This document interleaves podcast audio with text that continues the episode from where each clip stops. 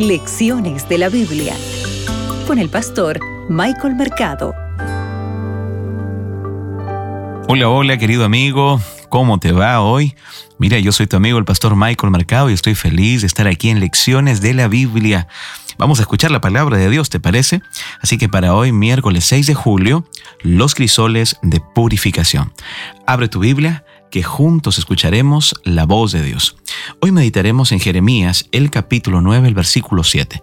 Por tanto, así ha dicho Jehová de los ejércitos, He aquí, yo los refinaré y los probaré porque ¿qué más he de hacer por la hija de mi pueblo? Yo quiero en primer lugar que recuerdes esto. No te sorprendas por el dolor que sufres al pasar por el crisol. No te desanimes. Dios todavía tiene planes para ti. Recuerda que el propósito del crisol es que reflejemos la justicia de nuestro Padre Celestial. ¿Sabes? El versículo 7 de lo que hemos leído en este momento debe hacernos recordar algo importante que aunque hayamos pecado deliberadamente, seguimos siendo preciosos a la vista de Dios. Por tanto, dado que Dios está obrando para hacernos puros e inmaculados, como lo es Él, y eso se presenta en Apocalipsis 14:5, se arriesga a que nos sintamos heridos cuando toma, eh, ¿verdad?, eh, es, estas, estas herramientas para poder sacar lo mejor de nosotros.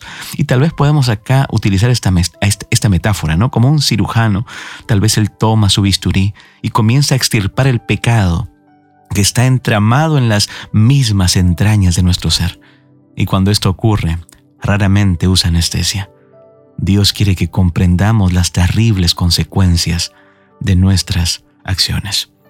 Finalmente, amigo, en Jeremías 9, el profeta continúa anunciando los planes de Dios para el refinamiento de todo su pueblo, ¿verdad? Y él dice, por tanto, así ha dicho Jehová de los ejércitos, Dios de Israel, he aquí que a este pueblo yo le daré, yo les daré, perdón, a comer ajenjo y les daré a beber aguas de hiel y los esparciré entre las naciones que ni ellos ni sus padres conocieron.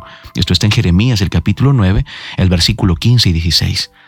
Amigo, cuando leemos comentarios como estos, podemos sentirnos tentados a malinterpretar a Dios, ¿verdad? Él dice que va a darles de beber aguas de hiel, les va a dar de comer ajenjo, todo eso es desagradable, es amargo para, para el paladar, ¿verdad? Para las pupilas gustativas.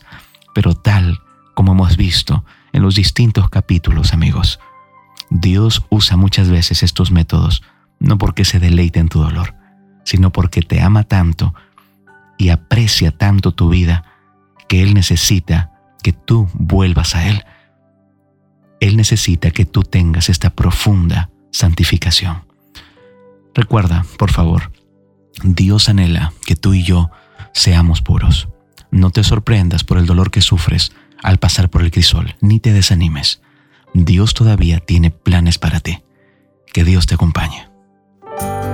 Acabas de escuchar Lecciones de la Biblia con el pastor Michael Mercado.